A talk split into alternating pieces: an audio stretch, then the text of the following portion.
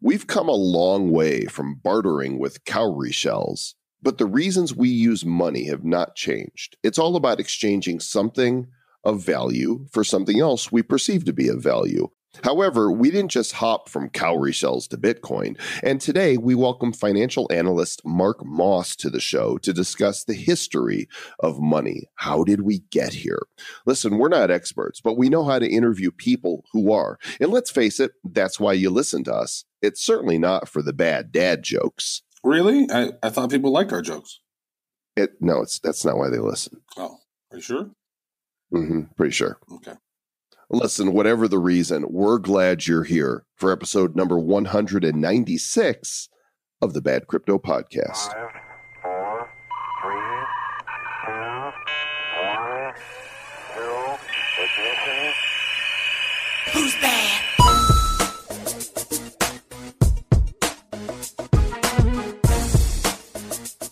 Buenos dias, buenas tardes, and buenas noches, whatever time of day you are listening. Buenos. We're glad that you're here. It's the Bad Crypto Podcast, the show for the crypto curious and the crypto serious. I am Joel Comm, and he over there, that guy, mm, the one wearing the KC hat, that would be Mr. Travis Wright. Did you just call me TARDIS? I'm not TARDIS. What do you mean? So let me ask you this. If you say good afternoon to somebody and then you repeat it, does that make you retardus? Happy good afternoon again. It's if you say it again. and there you go. The bad dad jokes, as promised, on point, mm. and hopefully you snickered and maybe just blew milk or coffee out your nose. probably did. Not. You probably rolled your eyes and you're ready to go write a review about how you used to love the show. We've got a really interesting one today. This uh, gentleman, Mark Moss, is a financial analyst. We are not that. We are not financial or analysts, but he is both. He does a YouTube channel called Market Disruptors, and he's got a series called I Love Crypto. And we kind of go through and talk a little bit about, you know, where did uh, money come from and uh, you know what was the gold standard and what you know it, how are millennials adopting you know this idea of cryptocurrency now and investing? Uh, this is this is fun stuff. I think you guys are really going to enjoy this discussion. Hmm Yeah, it's a fascinating thing when you because people ask us all the time when we get interviewed in different places, like, so what do you say to people who think that Bitcoin and cryptocurrency is a fad? And I'm like, really, this is the evolution of money. If you think about the cowrie shells that we used to have and feathers, and that's what people used to use about 5,000 years ago. And, you know, as you mentioned at the top of the show, you, you need to exchange this perceived thing of value for something else perceived of equal value. And, uh, you know, over time, money has evolved. Then, you know, the, the powerful kings and royalty and queens of, of ancient times, they finally started stamping gold and silver coins, and those became of value. And you had to use these specific gold or silver coins minted by that particular kingdom to pay for your taxes. If not, then they would get really mad at you. Then, you know, they started having storing because carrying around your gold is kind of an unwielding thing. So then they would go to a goldsmith, right, and, and store their gold, and they would get a little piece of paper that says, "Hey, I have this much gold or this much silver," and uh, that became sort of paper money over time. That evolved into paper money, and then paper money. Now we have plastic money, right, with our credit cards and our debit cards, and digital money is the next evolution of this whole financial thing. So there you go. That's the history of money, you guys. And hope you enjoy the show. well, when people ask me if I think Bitcoin is a fad, I first I chortle at them, and then I'm like, You is talking loco, and I like it. nice. All right, let's get to our our interview here with uh, Mr. Mark Moss. Everybody and their grandma and their dog seems to have an opinion when it comes to crypto. Some say that Bitcoin's going to hit a million dollars before the end of 2020, or they're going to be eating unappetizing things. And others say that all altcoins are crap. And some say Bitcoin is one thing and Bitcoin is another. And, eh, you know, who's really right? I don't know. I have my own opinion as well. And I'm sure in some ways, Mr. Travis Wright's opinions differ from mine. But we love talking to people who have insights into the market. And today we're pleased to welcome crypto analyst and investor Mark Moss. He does fundamental analysis and he does market insights for a YouTube channel called I Love Crypto, as well as a newer YouTube channel called Market Disruptors. They talk all about all the topics surrounding Wall Street and Bitcoin and crypto and all that good stuff. So, Mark Moss, welcome to the Bad Crypto Podcast. Yeah, thanks so much for having me on, guys. I'm a big fan, and I'm I'm happy to hear to be here and share some information today. Excellent. Well, why don't we start by talking a little Just, bit about well, I how got to you, start by commenting on his amazing dulcet tones, almost as good as Joel's uh, dulcet tones. there you go. There you go. He's got a Travis, voice for you're- radio, folks. What's that? He's a market disruptor, but you're a podcast disruptor. That's true. I like to interrupt Joel when he's getting ready to ask a great question. That way he forgets the great question and then just asks an okay question. and you get all the great questions. So I did not forget where I was going with this because I want to find out how Mark went down the crypto rabbit hole and maybe a little bit about your background prior to that. So tell us, tell us all. I got sucked into the rabbit hole through a long a long road, but basically it started back in 2001 after the dot com crash, after the market crashed 90% from 2000 2001, I had this bright idea to start an e-commerce business. And it wasn't easy to build a shopping cart and whatever at that time. Spent a lot of time, a lot of money to build that out. I got the shopping cart built and then I went to these brands and I said, Hey, I want to sell your products on my website. And at the time, I was the only dot com advertising in magazines. At the time, it was all mail order back then. And I went to these brands and I said, Hey, I built up this uh, website and I'm doing advertising. I want to sell your products on my website. And they laughed at me. They said, No one will ever buy anything online. And I said, Well, I, I differ. You know, I, I don't believe that. I, I spent this money. I have the site. They wouldn't even take my money. So I got involved in the internet kind of in the early days and I and I was there firsthand to see all these people say it would never work and it did. Um, about 2005, I started getting pretty heavy into investing, uh, mostly real estate, uh, but also I, I've chased gold mines, oil fields, what I call non traditional investing. I'm kind of an action sports guy. I'm a surfer, I'm a motocross guy. And so, you know, putting money into a mutual fund or 401k just never seemed to kind of satisfy what I wanted to do. So I've just kind of searched the world for what I call non traditional investments. And so, you know, being involved in the internet space for so long, uh, being an investor in that early, being an investor into all these different types of assets, um, led me to uh, Bitcoin in about 2016, early 2016. And at the time, it was really, I'm kind of also into uh, the, the geopolitical side. Um, so, you know, I'm really into sovereignty and, and international banking and, and things like that. And when I first heard about Bitcoin, it was kind of like, oh, it's a way to get money out of the system. It's like having an offshore bank account. Um, and so uh, I like that. I'll jump in on that.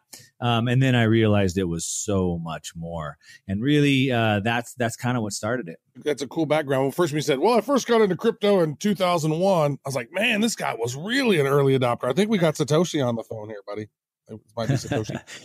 Um, no, no, it wasn't. It wasn't crypto in 2001. But I think, you know, being an investor and being a student of money and politics and all those things, but really living that, uh, that internet boom, you know, that first one. And obviously everybody compares the crypto, uh, boom to that because there's a lot of similarities. All technical, technological revolutions follow the same path, but it really allowed me to live it. And it, and it really kind of helps me have perspective that, that a lot of people are missing these days. No, I mean, I, I, like how you were talking about, you know, some of the geopolitical stuff. Joel and I, we talk a little bit about that, and our audience gets a little upset at sometimes because Well, they don't always well, agree with some a of the things couple of them, a couple of them get upset. A couple of them. Yeah. Yeah, a couple of them, and uh, and that's okay because we don't all have to get, get along and agree on everything because that would be boring. Start So your own what podcast, what are your- you know? Come on. Yeah, yeah. So so tell us a little bit about what do you think about you know international banking and how how blockchain and crypto is sort of helping and decoupling that from sort of these larger you know globalist organizations.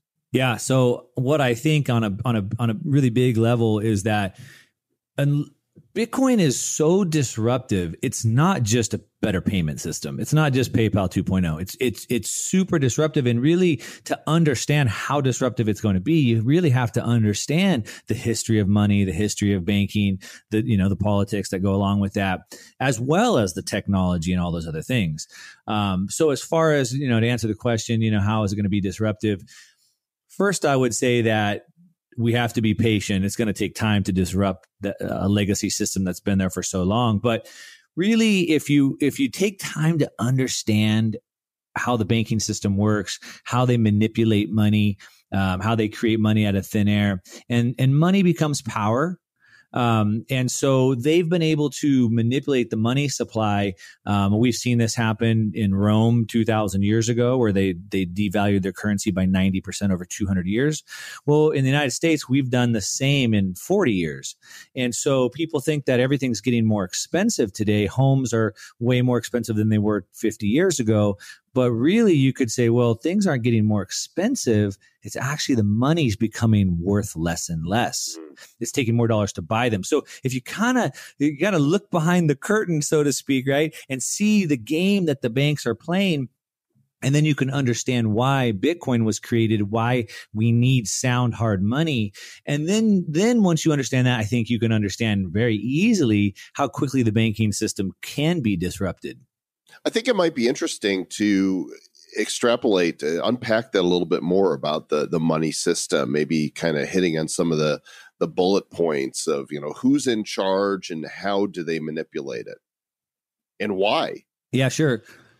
Yeah, well, uh, yeah, sure, sure, exactly. Why, right? Why is that being done? So, this has happened all throughout civilizations, thousands of years. We can trace that back, but really, starting more uh, current, um, like I, I did, re- I did reference Rome, but but starting more current, um, in World War One, we had basically the whole world the whole world had been changing monetary systems, what they considered um, medium of exchange and MOE, but also what we store our value in. Where do we keep our money to make sure it doesn't um, lose value?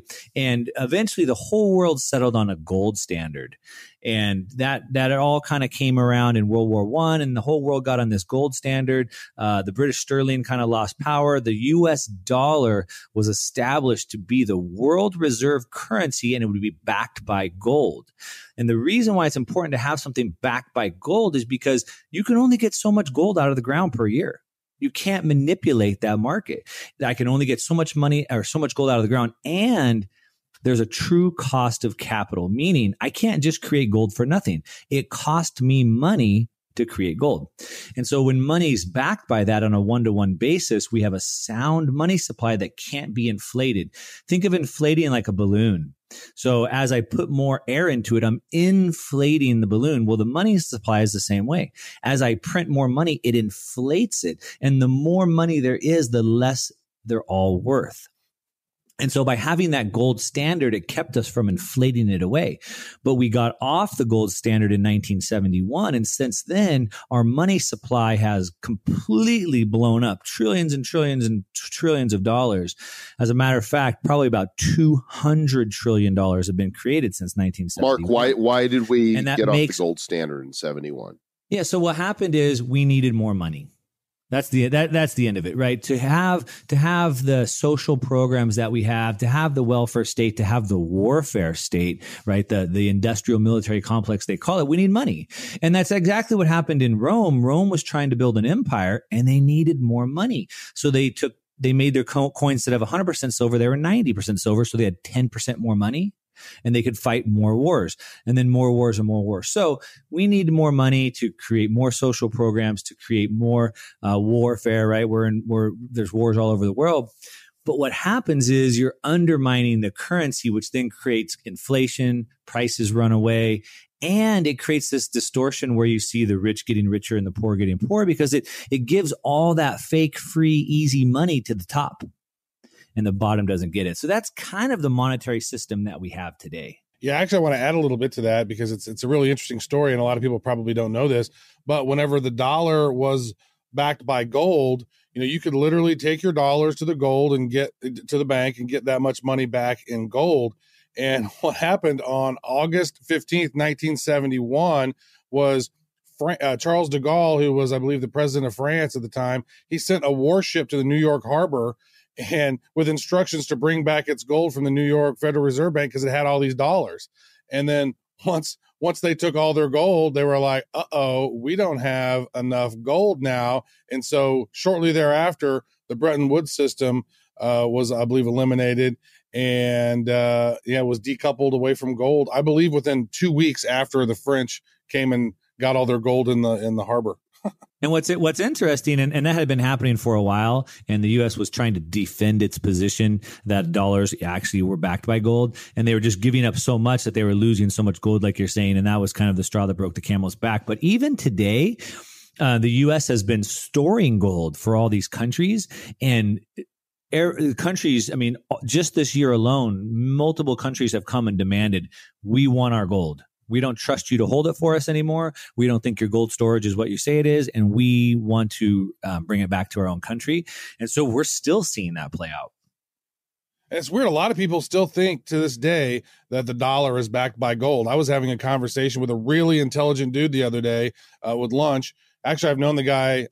he, uh, I've known him from my hometown. Then he moved away, and then uh, I hadn't seen him in 36 years. Reconnected with him on Facebook. He moved away in third grade, so it was kind of wild. But uh, had lunch with him a couple days ago, and he's like, "What? The dollar's not backed by gold? No, you're wrong." And he went on Google and was like, "Oh wait, whoa, wow, I didn't know that." And I I wonder what percentage of American citizens don't actually realize that dollar's not backed by anything. Well, and not just that, Travis, but I'm holding a one dollar bill featuring our first president, Mr. George Washington, on it in my hands right now, and it says at the top, Federal Reserve Note. The United States of America, this note is legal tender for all debts, public and private. And most people think that the Federal Reserve Bank is a government institution. But what's the truth about that, Mark? How did how did we come into this Federal Reserve? Who are they?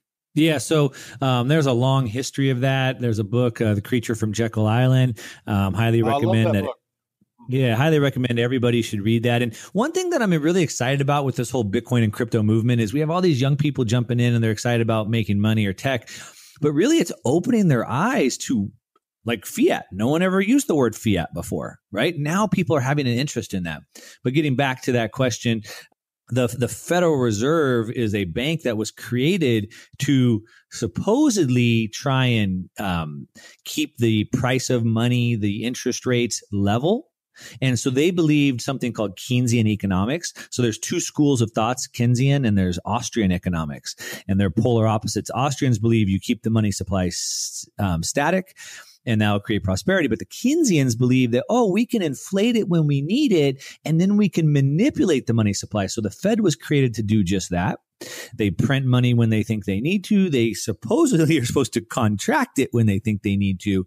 Um, and they're basically trying to control a free market, which doesn't work. A free market has a mind of its own. But um, I did want to say one thing. You had uh, uh, just a funny or uh, maybe an interesting point.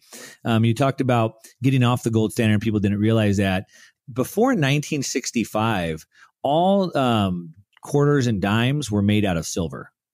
So if you could find a pre 65 dime, it's actually all silver. And in 1965, a quarter would pay for a gallon of gas. Obviously, today I'm in California, gas is almost four bucks a gallon. But a quarter would pay for a gallon of gas pre 1965. Well, a pre 1965 quarter today will still pay for a gallon of gas because silver and gas have retained a ratio. It's the dollars that have fallen off. So, anyway, mm-hmm. interesting way to look at that. So true. Yeah, there's a great website called Coinflation looks like co-inflation, but coinflation.com. There's a great coin calculator on there, and you can actually see the silver coin melt value of anything. So right now the silver price is $14.44. And so one quarter is worth about $2.61 approximately right now. So it kind of it depends on where you are to get that, get your to get your uh your milk. Um, but all, however, I do not recommend regular dairy milk. I would say almond milk is way better. Don't have that soy milk either. Get soy face. Soy I wonder yeah, I since you, you met, we're talking about gold and silver. there's uh, before we move on to crypto, uh, you know, you say silver is 14 something an ounce. I remember buying a little at 16. I'm like, gee whiz, what's it going to take for silver and gold to go up again in value with this limited supply. What is the manipulation in the market with silver and gold? Yeah, so I, I recently did a video series where I talked about Wall Street coming into crypto and is it good and is it bad, and I used the um, what they've done with gold as kind of an uh, an example. And basically, what they've done with gold is through futures and through ETFs, they've created paper claims to gold. So, um, as I said earlier, when I talked about mining gold out of the ground, you can't really create more. You have to go get it out of the ground. But Wall Street sells paper claims to gold. So instead of people buying physical gold, which would then bring the price up, just, you know, supply and demand, more people buying, not enough gold.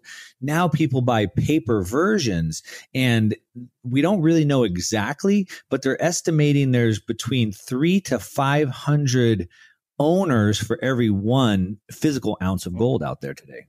Yeah, same thing with silver. I, I think I've heard the numbers that I saw last was for gold, it was like 525 ounces of paper gold to every one real ounce of gold, which is unbelievable. It's it's highway robbery, right? And uh, I don't know how they're able to get a, get away with this for as long as they've been able to get away with this.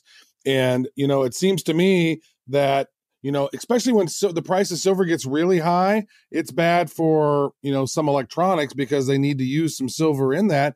But it would say that the the supply is so short that the price should be way higher than fourteen dollars. I mean, the, the, historically the price of silver has always been one sixteenth the price of gold, and gold is right now what 1400 bucks or 1300 bucks so it should almost be like 90 80 90 bucks per ounce but people suppress the price of this those I don't even know who's responsible. I think it's Comex or somebody is responsible for they're they're keeping the price down. And that's why it's one of those things, just like with crypto for me, is that you don't want the paper gold, you don't want papers, you want to hold the physical gold or silver in a vault somewhere. And just like with crypto, you don't want somebody else to hold your private keys. You want to hold your private keys, right? Yeah, hundred percent.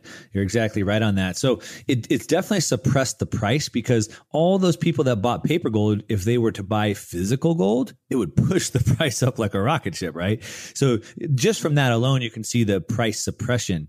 But with crypto, it gets way more interesting because gold is something physical, something static, but but crypto is dynamic. And so what really happens is, let's say that now this ETF is holding the Bitcoin for me. And what, what Wall Street does is they, they do something called rehypothecation. So basically they owe me the Bitcoin, right? If I own shares, they owe me the Bitcoin. It's an IOU. And what they'll do is they'll use that IOU as collateral. So now that will become a, um, go on someone else's balance sheet. And so then they'll pile another IOU on top of that, another IOU on top of that. And so now we have like five or six claims to the one Bitcoin that's owed Re- to me. Mm. It's And like that fractional may- reserve banking in a way, right? It's, it's, it's fractional reserve banking, right? So that's Yeah. what happens. fractional But- reserve Bitcoin. So it's like if I if I had a if I if, if I had a candy bar and you said, "Hey, I'll I'll uh let me borrow that candy bar. I'll owe you a candy bar." Okay, fine. But then you loan it to somebody else and you say, "Hey," the someone else says, "I'll loan I'll I'll owe you a candy bar." And then someone else borrows it and says, "I'll owe you a candy bar." Now f- there's five or six candy bars owed. But there's only one candy bar. And if someone eats it, now all five people are out. But when on a static item like gold or a candy bar, it's easy. But on something dynamic like Bitcoin or crypto, it gets very complicated because what happens Mm. when there's a fork? All of a sudden, Bitcoin Cash is created, but there was only one Bitcoin Cash for the one Bitcoin. What about the other five people that think they own Bitcoin? They're not going to get it They don't get rehypothecated. They don't get rehypothecated. And what gets even worse is let's say that we didn't we didn't see this example, but we but we have before where let's say that all the value leaves the main chain and goes to the new forked coin. Now everybody's holding a worthless chain because all the value moved to a new coin that they don't have now, and they go bankrupt. And what gets even more more worse or, or, eh, or more dangerous is Wall Street does one other thing, and they do something called commingling. And so they'll take that Bitcoin they're holding on behalf of you, and they're going to put it into one giant account with all their other assets my cash, my stocks, my commodities, everything goes into one account. So now it creates this contagion Where if the value were to fork to a new coin, they're left holding something worthless. They're out billions or trillions of dollars. And now it puts the entire financial system at risk because of the way they commingle it. Hmm.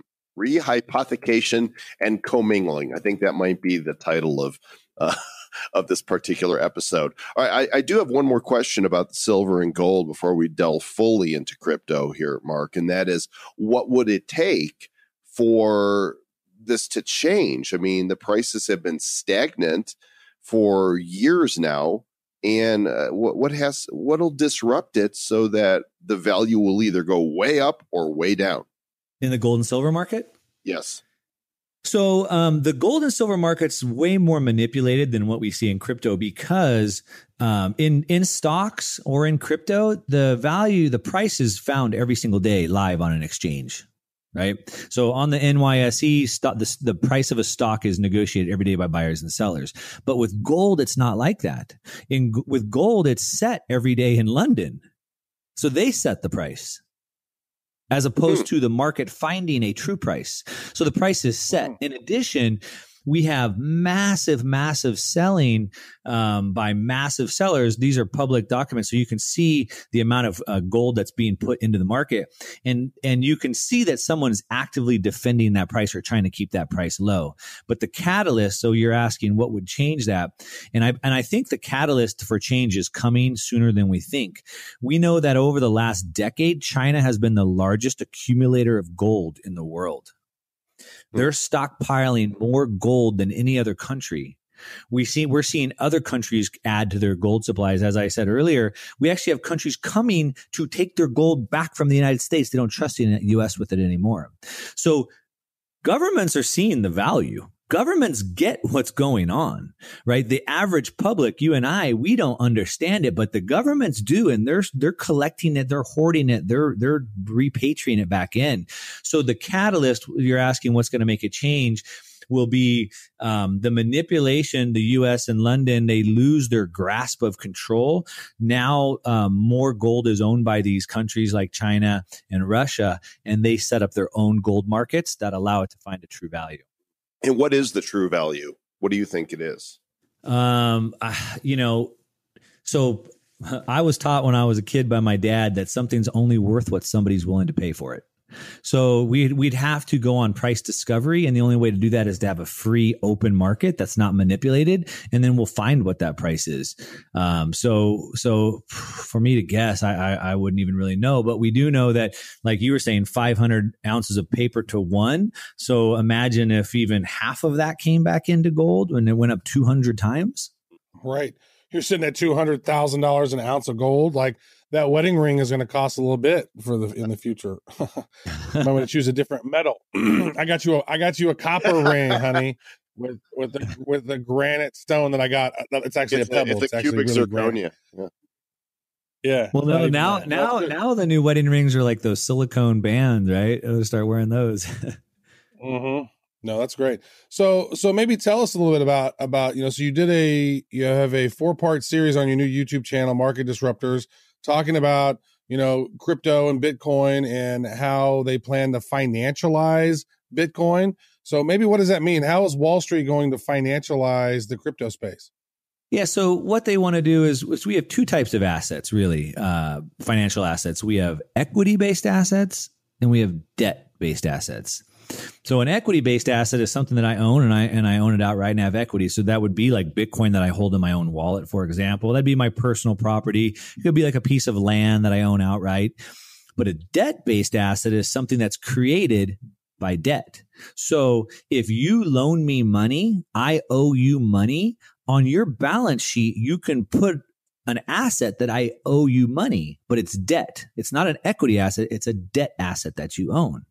And once you have that debt asset, you could get credit because you say, Hey, look, I have all these assets. These guys owe me $5 million and someone would, would loan you money because that's on your balance sheet. And so, and then someone loans them money and loans them money. So now these debt based assets start to multiply. So all this um, money here or whatever is created in the system, but all based off of debt, not based off, off of assets. So what they want to do, financialize it, is they want to turn Bitcoin into a debt based asset. Right now, it's an equity based asset. If they can take control of it, They hold it for you in an ETF, for example. They owe it to you now. So that's debt. And now they can pile up more debt against it.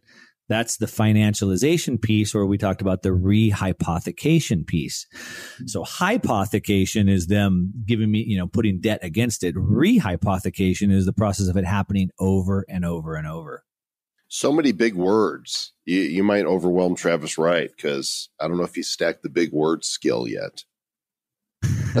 So well, I think it is a big me- word, but the I, medium words. I think just like fiat was a new word for everybody, and now most people understand what fiat currency is today. And hopefully, these words will become commonplace uh, very soon, and, and everybody will get wise to the games that Wall Street's playing.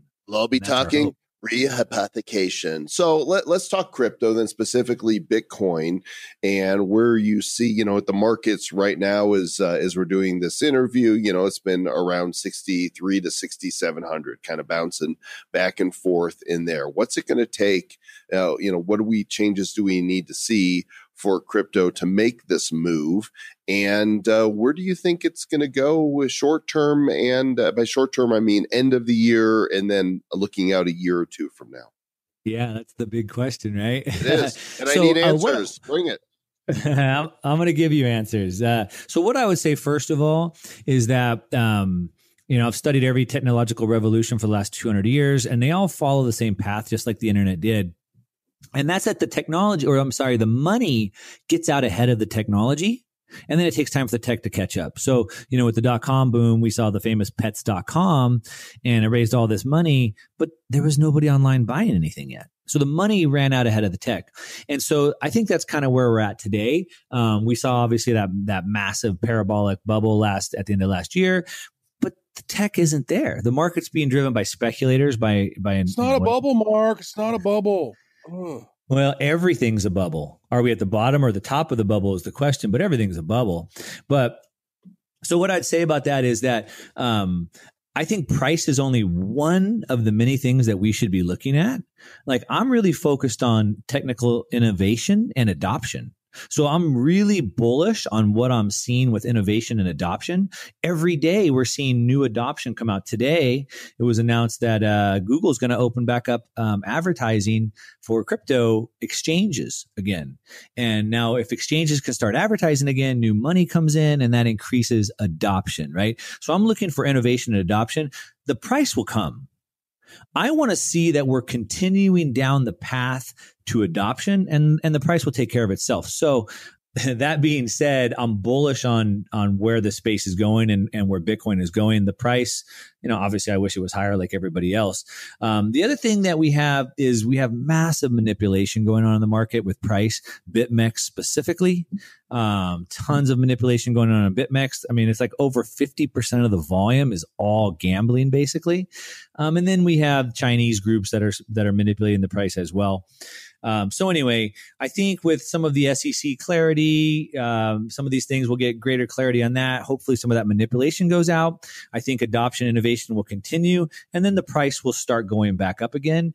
Where will we be by the end of the year? That was your big question, and where will we be in in two years from now? Um, I think. Uh, I, I, I, I'm optimistic that we'll still get a late run bull rally. Um, I think getting up into ten to fifteen thousand dollar range by the end of the year is definitely probable. What tri- what Um, triggers and that, within Mark? Two Uh, years. yeah, what triggers that? Well, I, I believe this ICE Bakkt deal will definitely trigger that. So ICE Bakkt, if you're not familiar with that, the NY um, ICE is a company that owns the NYSE, the New York Stock Exchange, and they launched something called Bakkt, which is supposed to launch in November of this year. And it's uh basically the it's one uh, Starbucks was going to be utilizing. yeah, yeah, exactly. So there's there's there's two pieces to that, and I have another video on that that I explain it in more detail. So go go check that out if you want. But basically, what Bakkt wants to do is be a custody solution, and so they want to allow um, institutions to buy um, Bitcoin, and they'll custody it for them. They'll insure it for them, and so I believe by doing that, uh, by that launching hopefully in November, there will be a massive buyer coming into the market that will be sucking backing out the Bitcoin out of circulation. And again, right, basic supply and demand. So we have massive demand moving up, supply is fixed, and that'll put positive uh, pressure on the price to move back up. So that would be the big catalyst I'm looking for this year. The other catalyst everybody was looking for was that CBOE Van Eck ETF, um, but that just got announced to be delayed until February. Um, so that's not going to happen until next year. But I think this ice Bakkt will be the big catalyst to really push the price up. By Once the end again, of the it's ice, ice, baby. Yeah, that's- year. there you go. So so right now in the last 24 hours, according to Coin Market Cap, we've had 14.9 billion dollars traded in crypto. Okay. We've talked about this on our show a few times because there's some it's an interesting statistics to see how much volume was happening, you know, back in 2014, which was around 15 million dollars a day. And then, you know, it grew over time, then it went like 3x and then it did a 10x and then it's in another 5x and here we are now at 15 billion dollars a day how much of that would you say is bogus manipulation that there people are gambling the cryptos and trying to manipulate the price Well, we can see that um, 26% of that was done on BitMEX. So BitMEX is all derivatives. So we know right off the bat that is. probably what a half of that on BitMEX is probably All of it. scam All- Well, I, not not not scam, but but it's it's gambling, right? It's derivatives trading. So they're putting one Bitcoin up and putting hundred times leverage on it. So what I mean is, it's not like a real. It's not a believer or a user. It's not someone who believes in it and wants to hold it. It's not someone who's buying it to actually use it. It's someone who's only gambling on the price. They're a speculator. Um, so I would say half half falls into that category.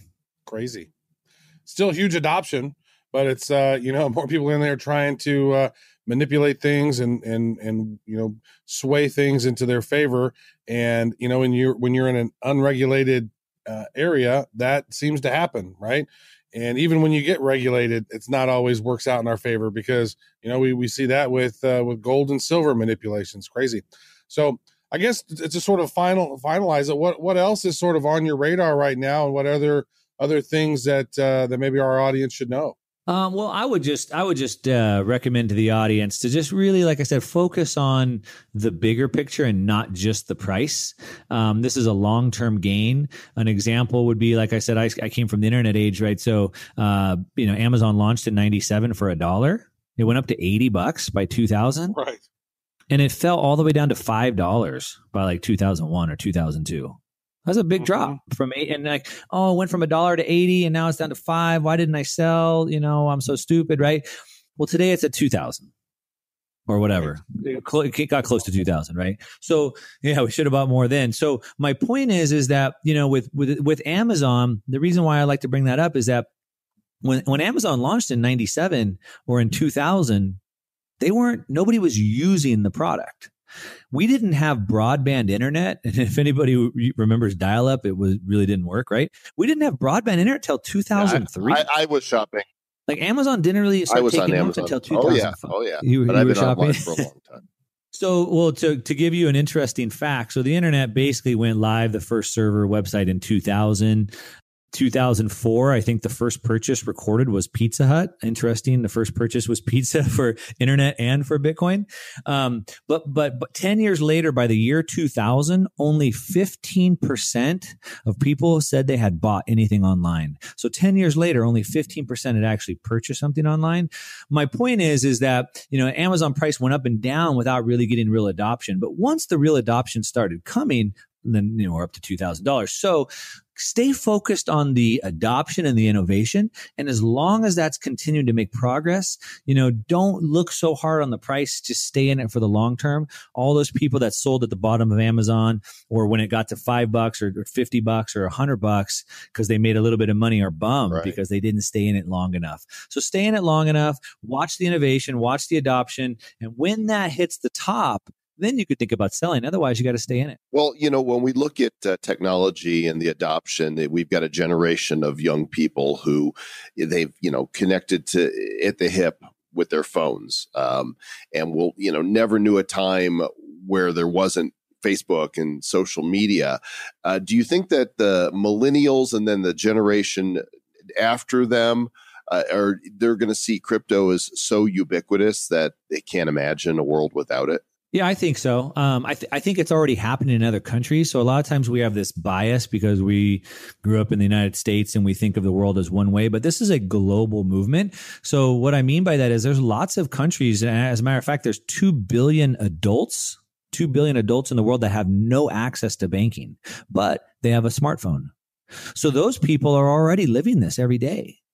So it's global. It's much bigger than just us in the U.S. So uh, yeah, 100%. I think we'll see young people uh, growing up, and this is just going to be the way it is, and they'll never know the system as it was. And I and and every time I go to the bank, I just can't think about how dead they are, how dead walking, right? I have to go to the bank to wire somebody 20 grand and I have to drive there 20 minutes and sit there at the bank for 30 minutes and I have to sign actual paper and I have to get it approved. And it's like, I could just transfer it on my phone right now. Like, what am I even doing? And it kind of reminds me of like, I have Amazon. My wife has Amazon coming to the house like every day. And like, it seems so old school to have to drive and go pick stuff up anymore, you know? So, uh, yeah, we're, we're definitely going to see the shift. Definitely seems old school. One other final question here I want to ask then is, you know, we- we've had all this conversation around Amazon. How long until those yahoos over there start taking crypto? You think? Well, Come on, Bezos, get with it. I don't I don't think I don't think anybody should be using crypto for purchases until they get this stupid tax thing figured out. Right? So mm. if if I want to go buy a stick of gum, I got to go, well shoot, when did I buy that Bitcoin? What was my basis for the price on the Bitcoin? And then today, what's the value? And I bought a piece of gum, so how much tax do I owe? And then I have to file a report and I have to send that into the IRS and I got to pay tax on like for a stick of gum? Like I'm, I'm not going to do that. So I think that's probably the biggest thing holding back adoption. And so until that gets fixed, I, I don't I don't know. Well, now the don't know when IRS is gonna going to be all over you for that gum purchase you made. You know, because you just Right. admitted you're not going to report that, and Mark, that that stick of gum purchase right there is going to mm, going to get hot, No, hot wait, water. wait, wait, wait, wait. For the for the rec- for the record, I said I'm not. yes, we're we're clear. Getting real Yeah, that sticky. was, that was a joke. Yeah. Excellent. Well, uh, Mark, we appreciate you coming and spending time with us. You've got uh, we've got links in the show notes for people to check out your YouTube channels, your Twitter account. Is there anything else you'd like people to know before we sign off? Uh, no, that's it. I think uh, you covered it. Yeah, if you want to just kind of get more fundamental news based stuff, follow me on Twitter. I try to I try to kind of put stuff out there every day. And uh, and other than that, stay stay focused on the long term trend. Mm, I thought you were going to say stay bad because that's what we do here. That's what you should have said if you're a real fan of the show. That's what you would have said. well, I want crypto to be good for everybody. I mean, I don't know, but yeah, stay bad. And there you have it, class. Now you are a history of money expert. You know all the things. And you know of Mark Moss and his I Love Crypto channel, as well as his uh, the other stuff that he's doing. And uh, smart guy. Really enjoyed having him on the show. Absolutely. Thanks, Mark. Make sure you guys go follow him on Twitter. Of course, everything's in the show notes, all the links that we discussified today and links to his videos, badco.in forward slash 196. Of course, by now you've figured out you can short link to all of our bad crypto episode numbers by just typing badco.in forward slash and the episode number. And Mr. Travis Wright, you'll also be happy to know that for some people who went to type in a show number um, like badco.in forward slash one and they got a not found, that was because we switched to a shortener system and it should have been zero zero one. So all the episodes up to 99 are actually three digits with a zero before them. And that is now fixed. Very nice. Good deal. Are are, are both of them available? Like badco uh, dot in forward slash one. Is that does that work? And then zero zero one or what? I, I don't know. Go try it. Check it out. I don't. I know about the history of money, but I don't have all the short link answers. Hmm, well, let's check it out right now. I know a lot of things. Hey, thanks for listening. Make sure you subscribe, follow, evangelize a friend's phone for the Bad Crypto Podcast. They might not know what you're doing, but when you subscribe to the show and they find it there and they listen, their day is just going to be better. And they're going to learn about cryptocurrency and blockchain and Bitcoin, and they're going to have a few laughs along the way. And best of all, they're going to have learned how to stay bad. Who's bad? The Bad Crypto Podcast is a production of Bad Crypto LLC. The content of the show, the videos, and the website is provided for educational, informational, and entertainment purposes only. It's not intended to be and does not constitute financial, investment, or trading advice of any kind. You shouldn't make any decisions as to finances, investing, trading, or anything else based on this information without undertaking independent due diligence and consultation with a professional financial advisor. Please understand that the trading of bitcoins and alternative cryptocurrencies have potential risks involved. Anyone wishing to invest in any of the currencies or tokens mentioned on this podcast should first seek their own independent professional financial advisor.